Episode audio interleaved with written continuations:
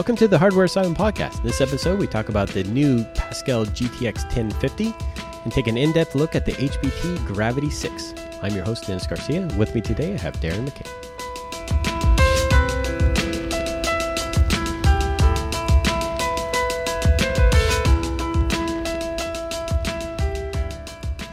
Dennis, we haven't talked in a while about my backup PC, my backup gaming PC, that we've modded and upgraded as sort of a budget gaming PC.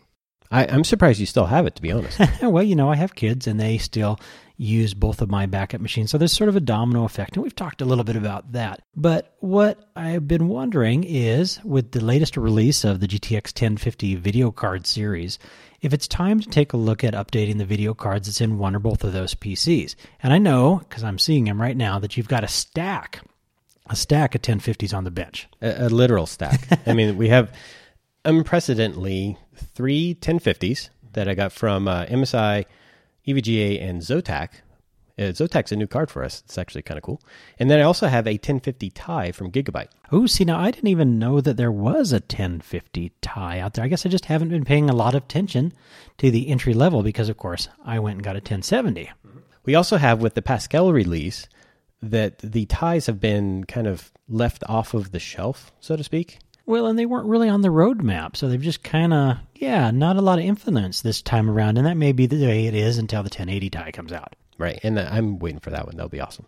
So let's talk about it a little bit. And then, by way of background, I should point out that uh, my two backup gaming PCs, my kids use primarily for entry level gaming. So things like Minecraft from Roblox. But lately, my kids have taken a little bit of interest in a little bit of next level games, for example, first person shooters.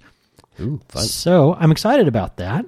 And that means that I'm looking at replacing potentially a 7770 that's in one of the machines and a 650 Ti Boost that's in the other. The boost. I love that card. That was kind of a fun card. And they have been plenty adequate for what they've been doing up to this point, which is, you know, YouTube, some light movie watching, and light gaming. We should probably just look at the benefits of the 1050 and how it compares against the other cards on the market. Well, let's talk about it a little bit because I know that entry level cards sometimes are fantastic deals and sometimes are just marginal incremental increases. So I'm curious as to which one these are. Okay, so these are basically the bottom end of the Pascal chip. So they've been cut down quite a bit. They have, I'm not even going to talk about how many CUDA cores they have because it's minimal. Yeah, if you're looking at this card, you're probably not really looking at specs. You're primarily budget motivated. Yeah, you are very budget motivated. We have the 1050 in its um, stock quote unquote reference form. It's about a $100 card. The 1050 Ti is an extra $50. And my guess is, since we're coming into the fall season and Black Friday, you might see some great windfall sales on these as NVIDIA attempts to get under the skin of ATI. Well, they kind of already did that. You know, when 1050 got released, the what was it? The RX 460 was on the market, Right. and that was kind of the budget card that owned the budget area of DirectX 12. And with 1050, they undercut the price by like 20 or 30 dollars. So it's already the cheaper card out there, and if they even make it cheaper yet, yeah, it's going to sell like hotcakes. well, that might give us some good reason to look at it. But, but let's talk about it as a upgrade path. So what does the 1050 bring over the previous generation, the 9X cards? Better DirectX 12 performance. That's primarily the biggest benefit to this card. Now, I've heard that they did some things to make them more power efficient, though. Right. Well, the GPU itself only has a 70 watt power draw, so you can run it off of PCI Express power. There's no need for an external PCI Express connector, the power connector, unless you are running the 1050 Ti and then certain manufacturers added that plug to enhance overclock. So, also smaller footprint, right? Yeah, it's a very small card. It reminds me a lot of the 750 Ti. You remember that card when it came out? It was um, very small, very compact, overclocked extremely well for how small it was. However, you had to add a EVGA power board to it. Are we back down in the land of passive cooling? Not so much. The all these cards come with fans. For instance, the Gigabyte 1050 Ti comes with the dual fan WindForce cooler, Nice. but it's only a two heat pipe design, so it doesn't have to move that much heat at all. It's 70 watt TDP, so it's not that much at all. The GTX 1050s basically are using kind of like an Intel style radial fan cooler You know, it's got a fan over a heatsink, and that's it. Yeah, it's kind of back to old school there. So not much need to generate any heat reduction. It sounds like. No, not so much. And when the GPU is not under load, the fan turns off. That's always nice. I know that the whole generation has cards that do that, but I noticed mine doesn't spend a lot of downtime. Well, no, not unless the computer's off. I was actually surprised when these cards came out that nobody created a passive version. You know, like back in the day, Gigabyte had a zero noise, I think it was a ATI card. And it just had a radial fin, like heat pipe cooler that wrapped around the whole card. I've That- got one of those actually. Yeah. yeah, and that's what kept the GPU cool. As long as you kept it in the airflow path in your case, it didn't overheat, regardless of what you did to it. Yeah, that was a great home theater card because you had one less fan to worry about. And with the 1050s, obviously they will work well as a home theater option. They're a bit tall though; they aren't half height cards. That would, which would be nice if they were half height, but they're just shorter and they don't require a lot of cooling, so the fan turns off. But if they had created a slightly larger passive heatsink for it, it would have been, I think, a really good combination. So you've talked a little bit about the cooling difference between the Ti edition and the regular, but what else does that extra hundred bucks get us in the Ti? A few extra CUDA cores, a little bit more clock speed, and the option for four gigs of memory. The 1050 only comes with two gigs of memory on board, so you'll be limited in terms of video resolution and how many colors you can handle and stuff like that. You're not going to run 4K on the 1050. It's just kind of out of the question. With the 1050 Ti, though, you can run 4K in certain games. VR might be out of the question just because of the speed limitations, but you'll be able to run larger textures and it will generally be a little bit faster. So that hundred bucks might be a good deal if you can stretch it, but that does put you in striking distance of the 1060. I was a bit torn with the 1050s. It- well, in any 50 series generation card in the past, it's that it's slow. I mean, it just physically feels slow. It's painful to run my benchmarks the way I have them set up. You know, I turned up all of the details and running like Hitman on the extreme setting in DirectX 12, you might get 10, 20 frames per second. It moves really, really Oh, slow. ouch. So, it, but if you're running a 1080 or 1070, you're getting 60 to almost 80 frames a second in that game with those same settings. So, comparatively speaking, it's really painful to watch. Okay, so you mentioned the benchmarks, but what uh, what kind of benchmark performance have we been seeing on these things? Can you give us some examples? The 1050 and 1050 Ti pretty much straddle the old GeForce 670. And that was a 70 series card in the 600 series generation. So that's several generations old. But that was at the time was the pretty much the sweet spot for gaming. So that was what everybody bought to do 1080p gaming and do it very well. In terms of the benchmarks, we had the 1050 sitting on the low end of that card, 1050 Ti sitting on the high end of that card the GTX 670 running DirectX 12 on the same settings would run about half the speed. So it is considerably slower in terms of performance. So the 1050 and 1050 Tis are they bring the DirectX 12 performance to a playable level. When you get down to a DirectX 11 and 10, both cards are about equal. Okay, so I'm still a little foggy then. I see this as a as an entry level card, mm-hmm. and generally I like to recommend the entry level in the next generation is a good step up, and that's especially true with processors. But it doesn't sound like that's necessarily the case with the 1050. Well, the 1050, I saw it as being a, a very good upgrader's card, but only in certain situations. The first situation would be budget mindedness. So we're looking for people that can only afford 100 bucks, $150, kind of the low end on the market. We're also looking for people that are upgrading from a PC that might be five or six years old, either running um, integrated graphics, uh, Shutter, or you know a 600 series card or maybe a 7000 AMD card, something in that range. And if you're wanting to play some of the latest DirectX 12 titles, and they're gonna, not going to run very well on that old GPU. So if you upgrade this GPU, it's pretty much an even swap in terms of raw performance in games, but you're saving yourself a lot of power consumption. You don't have to plug in that extra power connector, saving yourself some heat. And you can also, if you needed to, downgrade this PSU. NVIDIA claims that you only need a 300 watt CPS.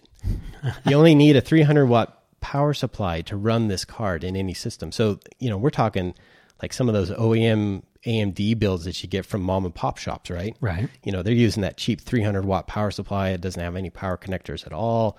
Maybe like a reference style video card that really has no consequence.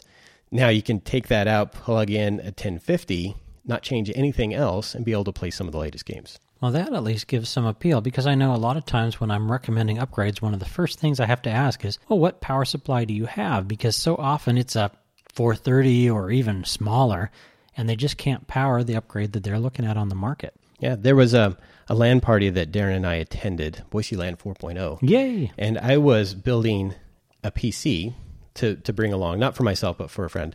And I was just grabbing something that I had in the, in the lab, and it was a an AMD 2X card, or not 2X card, but 2X CPU, something 250 or something. It was really slow. So I ended. I set out to try to make this machine playable at the LAN. So I spent a good couple of hours pulling out the processor, putting another AMD in there that was a quad core, adding dual channel memory because the mom and pop shop that made it only had a single stick in there.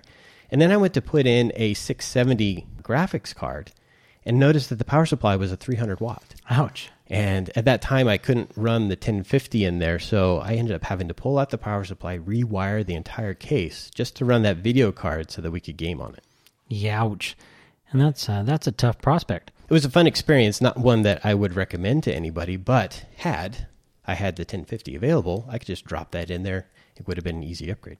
Okay, so let's go back to my two PCs here. So I've got one machine that's running an A10. Both have at least 500 watt power supplies, one 500, one 650. And I've got a 7770 in one and a 650 Ti in the other. Now, if my kids are looking at playing newer games but aren't interested in the AAA $60 titles yet, thank goodness, what do we think? A good fit for those systems? It would be a good future proof for those systems. We're not looking for the $60 games, and those are the ones that are going to be primarily on DirectX 12.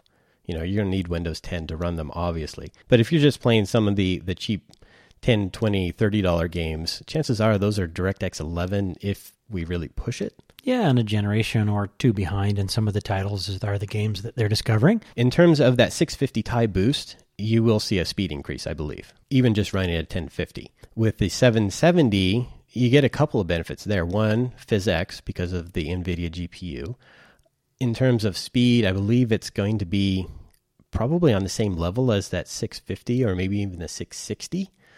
Or maybe I'm misremembering, but it'll definitely give you the technology upgrade and hopefully a speed boost. One other question before we leave the 1050 behind. Frequently, I recommend when people buy low end video cards that they jump in at whatever their budget is and then add a second card later to make up for their shortcomings. Mm-hmm. But we haven't talked about that at all. How does the 1050 work in multi card crossfire or any of those really multi card configurations? Well, officially from NVIDIA, you can't run SLI with these cards. There's no SLI fingers on the top, so you can't physically link them in SLI mode. Oh. However, in my GTX 1050 review, which I will link down in the show notes, I was able to run two GTX 1050s together and play Ashes of the Singularity in multi GPU mode. Now, Ashes of Singularity has a great reputation for bending the rules on multi card, which is why I hesitated with my crossfire suggestion there, because that was exactly the game I was thinking of, but not something my kids would play.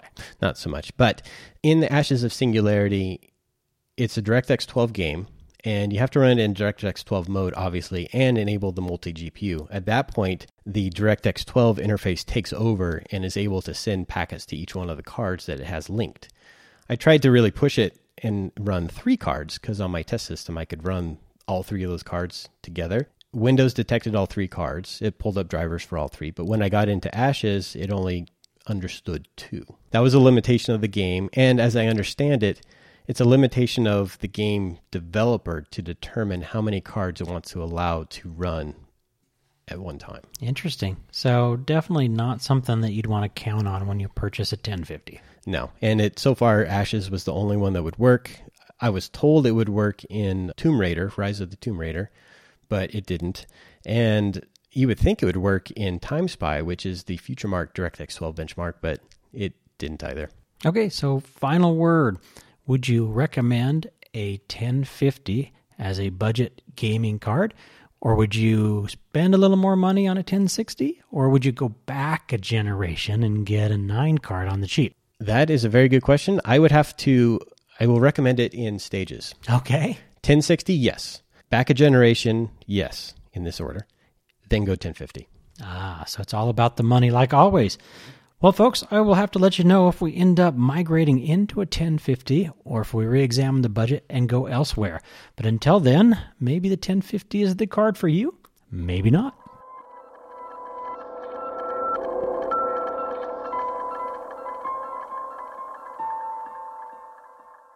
As hardware reviewers, both Darren and I get asked quite often about our opinion on certain products. Normally, those go into a review, and that's where I can say, hey, I recommend this cooler, I recommend this case, I recommend this SSD, or stay away from this, don't touch it. But generally speaking, as we've mentioned before, those crappy products never come out. Of course, generally, when we're providing feedback, it's because we're doing it through a review, as you mentioned, and that means the product is already on the market, or at least will be very shortly, and it's a little too late to make those course changes. So that means that our feedback gets incorporated into a new revision, if ever. But that's not the case today. No, in front of us we have the Hanbon Tech or HBT Plus Gravity 6. This is a brand new chassis from Hanbon Tech, and it's a company that we've looked at before. We've reviewed the Turbine 700 and the Shield 700. Now, one of the nice things about HBT is they have gone a little bit out of their way to bring some innovative looks to the market, and this is definitely a great example of that. Yeah, with the, for instance, with like the turbine, they went a little crazy with the vents. A lot of people loved them or hated them, but I don't think that's going to be the case with the Gravity 6. We have a very traditional chassis with some very new age sort of technology and features built into it. Now, this is an all black case, and it is, well, it looks like it's not quite a full size, but it's wider as the latest generation has gone. Yeah, I would call this a mid tower, but it's considerably wider than some of the traditional mid towers you would see. And some of that is extra space in the build bay, which I'll call where the motherboard goes, and also behind the motherboard tray. We have a good inch and a half or so. Nice. So, how do they fill all this space, and what makes this case stand out so much, Dennis? A lot of things, really. Uh, from the outside appearance, we'll start on the outside. We have side panels here with a nice square window shaded this is very important. It's a shaded window. The panel itself is made from aluminum. Well, and I want to step back a little bit because I don't think you're doing the look of this case justice. And I know that we'll have pictures available in the uh, review, and of course, we'll link to that. But I, I want to point out that this thing is a beautiful satin, almost brushed aluminum, and it is a black monolith with a really large tinted window. And as you guys probably know from our modding experiences, Dennis and I are huge fans of the tinted windows because you get all the advantages of the window, but you have just enough darkness that it doesn't show all your nooks and crannies. It works well when you have lights too. So when it lights up, you can see everything inside. Turn off the lights, it hides everything inside. So you are right. Uh, from the outside, it's all brushed aluminum. And in fact, the brushed aluminum pieces on the top, which are kind of an inverted V, and the front, which is a outward V, those are clad in aluminum, brushed aluminum. Now I should point out that the the shape of this, that the inverted V, as you're saying to me, it kind of brings to mind the aggressive profile of some of the modern supercars, and that is where they've lowered the center, and of course the side ridges are raised because of the wheel wells. But also, even the bottom front of this has an interesting point to it that kind of reminds me of, say, a, you know, a Lamborghini Aventador, for example, where it's pointed and sharply downturned, and I like that. It uh, it goes along well with that. As I mentioned before, the side panel is made completely of aluminum the side window is cut into that, and then there's some rails that are attached to the aluminum on the inside. Brushed and anodized. On the reverse side, we have a similar panel with no window, so it's completely a, just aluminum shell. On the top and the front, with the ornate vents along the side, which have some metal grilling inside, that's a, a, molded plastic piece, and then it's clad in aluminum and brushed, so it looks like the rest of it. So from the outward appearance, if it was just sitting there on the ground, you would think it was an aluminum case. Yeah, and I sure thought it was until you told me otherwise, and uh, even had to do a little touching to be sure for myself. Yeah, well, if you touch the top, it feels like aluminum. That's just the way that it feels. It's pretty awesome in that regard. Now, also, the top and front panels both come off, if I remember correctly, on this one, which is not always the case. No, it, it, well, Okay, you are correct. Yes, they do come off, and no, it's not always the case. Uh, this one it pops off. There's no screws holding it in place, but the clips are very strong. They've got six of them in there, so you have to get in with your hands and kind of squeeze it to pull the top off. So be a little serious. Yeah, but that is a good thing. So that covers up the top mounted fan radiator location. We got three fan positions there and three fan positions in the front, which are also the primary intake. So we have a filter there. So we need to be able to pull that panel off easily to get to that filter. So now you mentioned that those are fan radiator locations. Now, can you mount on the inside and the outside of that panel or just the inside of the case? Uh, just the inside for the most part, because the top part is raised. It goes into the chamber on the top that gets covered. And on the front, it's a flat panel, so you can put the fans on the outside or on the inside, but it's set up for the fans on the inside. And I can see that because it looks like most of the air is coming from those side vents or from the bottom, at least in the front. That's one thing I, I really like because um, too many cases that have a solid front or a solid top, they have inadequate venting. And by inadequate i'm talking about like little side vents or you know slots on the side. And that's designed to be quiet so to speak but it also limits how much air gets through there. And if you run a high pressure fan or a high flow fan it's going to make that fan inefficient and make a lot of noise so what size uh, fan locations what size radiator are we looking at here uh, we are all 120s so we have a um, a 360 in the front 360 in the top we can have a 140 in the back that's slotted for that. So you could have 140 or 120 all one cooler in the back. Now, people are going to ask how many fans does it come with stock? It comes with a total of, oh, I'm going to side, pull the side panel off. Dun dun dun. Three. Nice, not bad. Ooh, and we're pulling the side off here, and that's got me a little excited because I did not realize the drive mounting wasn't a traditional cage. No, we have trays. These are something that I saw I would say with the S frame, the Inwin S frame, where we have these trays that mount to the case itself, and those trays hold the drives. So we have spots for three and a half inch drives here. It's also drilled for two and a half inch drives, so you can run your your um, SSDs. It also has two drive mounts on the back side of the motherboard as well. Nice. And also, okay, on the front, we have two installed fans, one at the bottom, one in the middle. You have one more spot at the top, so you can install a third fan if you need to.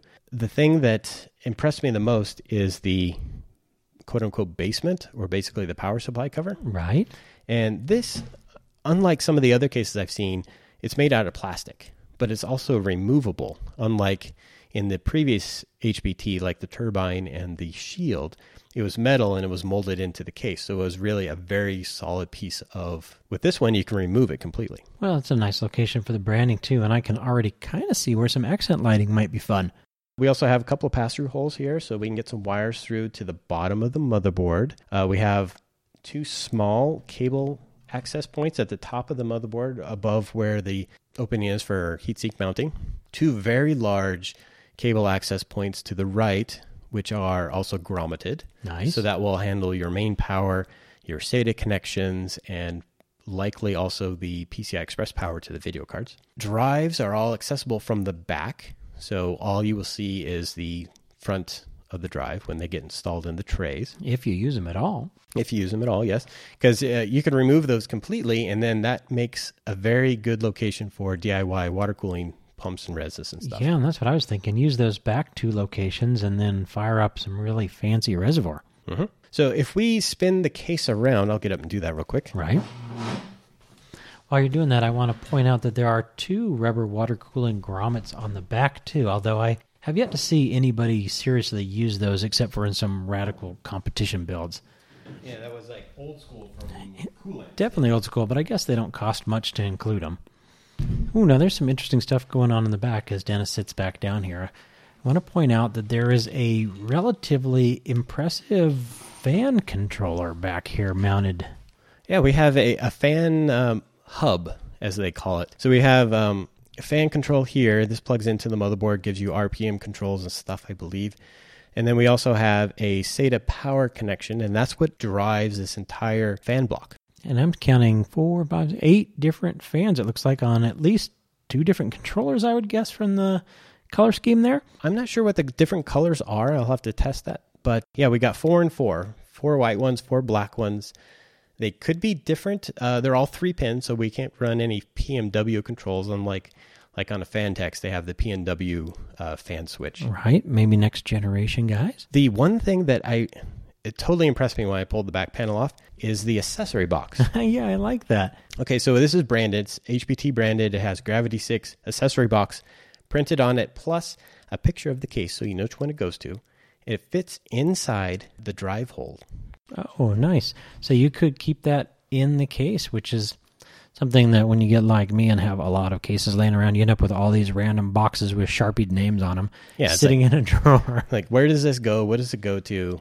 And at this point, you can put in like your um, expansion bait covers and stuff like that. You can put those in the box and keep it all in one spot. Well, I like also that they've included some really pretty branded uh, Velcro ties on the main runs in the back. Every case comes pre-wired with various wires for like the front panel controls and whatnot. Too many times, those wires are either wire tied to little hooks in the motherboard tray or something like that. Here, they're all nicely bundled together with HBT uh, Velcro straps. Very nicely done. Yeah, attention to detail, that's for sure. We should maybe point out that the reason that we like this case isn't necessarily because we've had some input in it. Oh, that certainly helps to take a little ownership for it. But uh, what does that mean exactly that we had a little bit of input in this for the folks that aren't aware of how that process works? Well, since I was one of the few websites to review the previous cases, and I also met with the company at Computex, they trusted me enough to say, hey, we have these new designs that we are experimenting with. What is your thoughts? And they would give me like three different designs. And I would kind of tear them apart and say, oh, well, I like this. I don't like that. This would work if we had sufficient cooling here.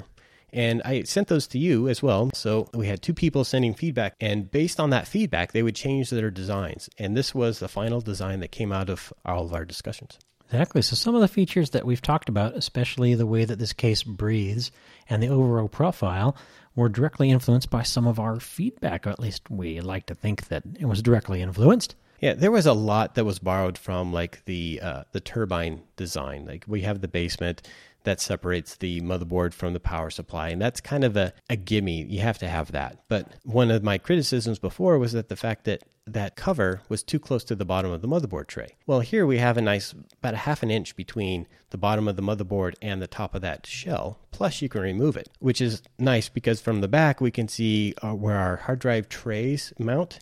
This extends all the way down to the bottom of the case. So if we remove that basement piece, we could put the drives at the very, very bottom and have the water cooling on top. It's kind of universal in the way that they allow you to install things. Yeah, a great deal of flexibility on what is really necessary inside the box, which is a trend that I really like in cases. Too long we've seen the huge cases that hold 5 or 10 or 20 drives. Nobody really does that anymore, and there's not been much support for SSDs, and so you end up with a lot of extra cable runs and shelving and crap that you just don't need, blocking airflow, taking up space, and just kind of looking ugly in a window. Yeah, this is a very modern design based on those comments. I mean, we have a good almost two inches of space behind the motherboard tray for cable routing, partially so that you can have full size three and a half inch hard drives back here, but also, you know, you can have a lot of cables hiding behind here. And you know how hard it is to put a drive side on when you have, you know, cables stacked on top of each other because you can't get them to lay flat. Along the front, obviously, we don't have any external five and a quarter bays everybody's kind of losing favor of those, even though I'm somewhat of a fan still. So at that point, what do you do with that side panel? And in this case, they created an ornate uh, front, which is the button, the power button, and then mimic that outward V shape, which is kind of borrowed from the top, which is an inward V. Yeah, very nice. So overall, I think you could tell just from the comments that we like the case.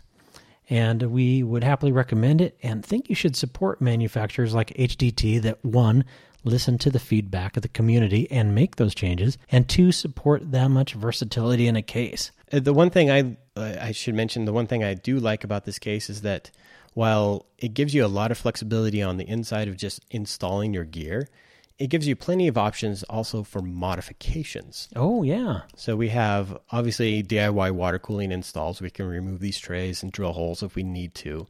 They didn't include any pump mounts like what uh, Phanteks does, but personally, I don't think that those are needed. If you're going to install a water cooling kit, you need to have flexibility in where you put things. The thing that I, I like is that we have um, these little grills are metal, and they're just kind of screwed into the plastic. These are the vents on the top and the front.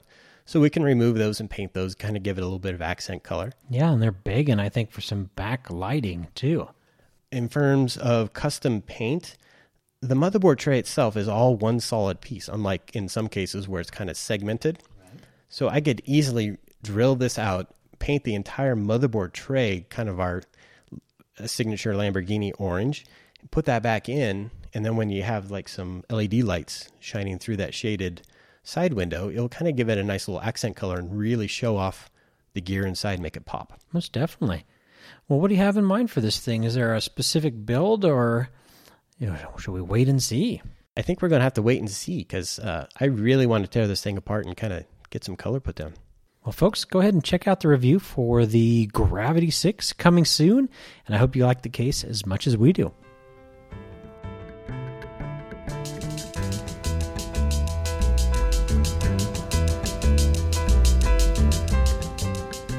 More information on the topics discussed in this podcast, please consult our show notes on hardwareasylum.com. Stay up to date on the latest at Hardware Asylum by subscribing to our RSS. Follow us on Google or like us on Facebook. This has been an Ninja production, copyright 2016. Thanks for listening.